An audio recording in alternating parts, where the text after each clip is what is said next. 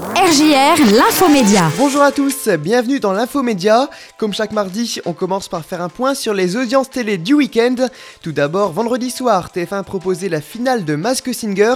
L'émission de divertissement animée par Camille Combal a réuni 3 472 000 téléspectateurs, soit 21,6% du public. Il s'agit d'un bon score, mais qui est en forte baisse par rapport à la finale de la saison 2. Ensuite, la soirée de samedi était marquée par la diffusion de l'Eurovision sur France 2 et par la demi-finale de The Voice sur TF1.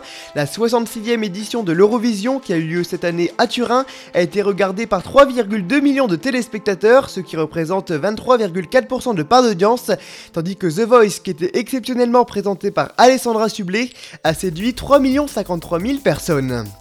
Et dimanche, M6 diffusait un nouveau numéro de Capital. Cet épisode s'intéressait au parc d'attractions français. Le magazine de Julien Courbet a réalisé une performance correcte en termes d'audience. 2 millions de personnes étaient au rendez-vous. On passe maintenant à l'actualité des médias. Pour commencer, on a appris ce week-end que l'émission de France 2 spectaculaire ne reviendra pas. Le programme avait été lancé en 2020. Il était présenté par euh, Jean-Marc Généreux et Cyril Ferraud. C'est la directrice des divertissements de France Télévisions qui a fait cette annonce dans l'émission d'RTL refait la télé. Elle a indiqué, je cite, spectaculaire, c'est fini. Ça n'a pas rencontré son public. Sur France Télévisions, on essaye d'oser, de proposer, d'innover. Il y a des choses qui marchent, d'autres qui marchent moins bien. Le principal est tenté. On a de très belles personnes. Ça fait toujours de la peine d'arrêter une émission. La série de Netflix Droll n'aura pas le droit à une saison 2.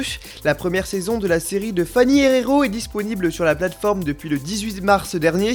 Le géant américain explique que cette décision par les audiences décevantes qu'aurait réalisé la saison 1.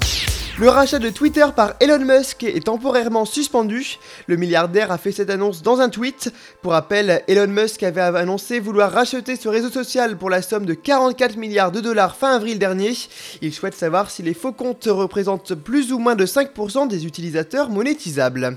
Voilà pour l'actualité média de ce mardi. On se retrouve demain à la même heure, c'est-à-dire à 9h.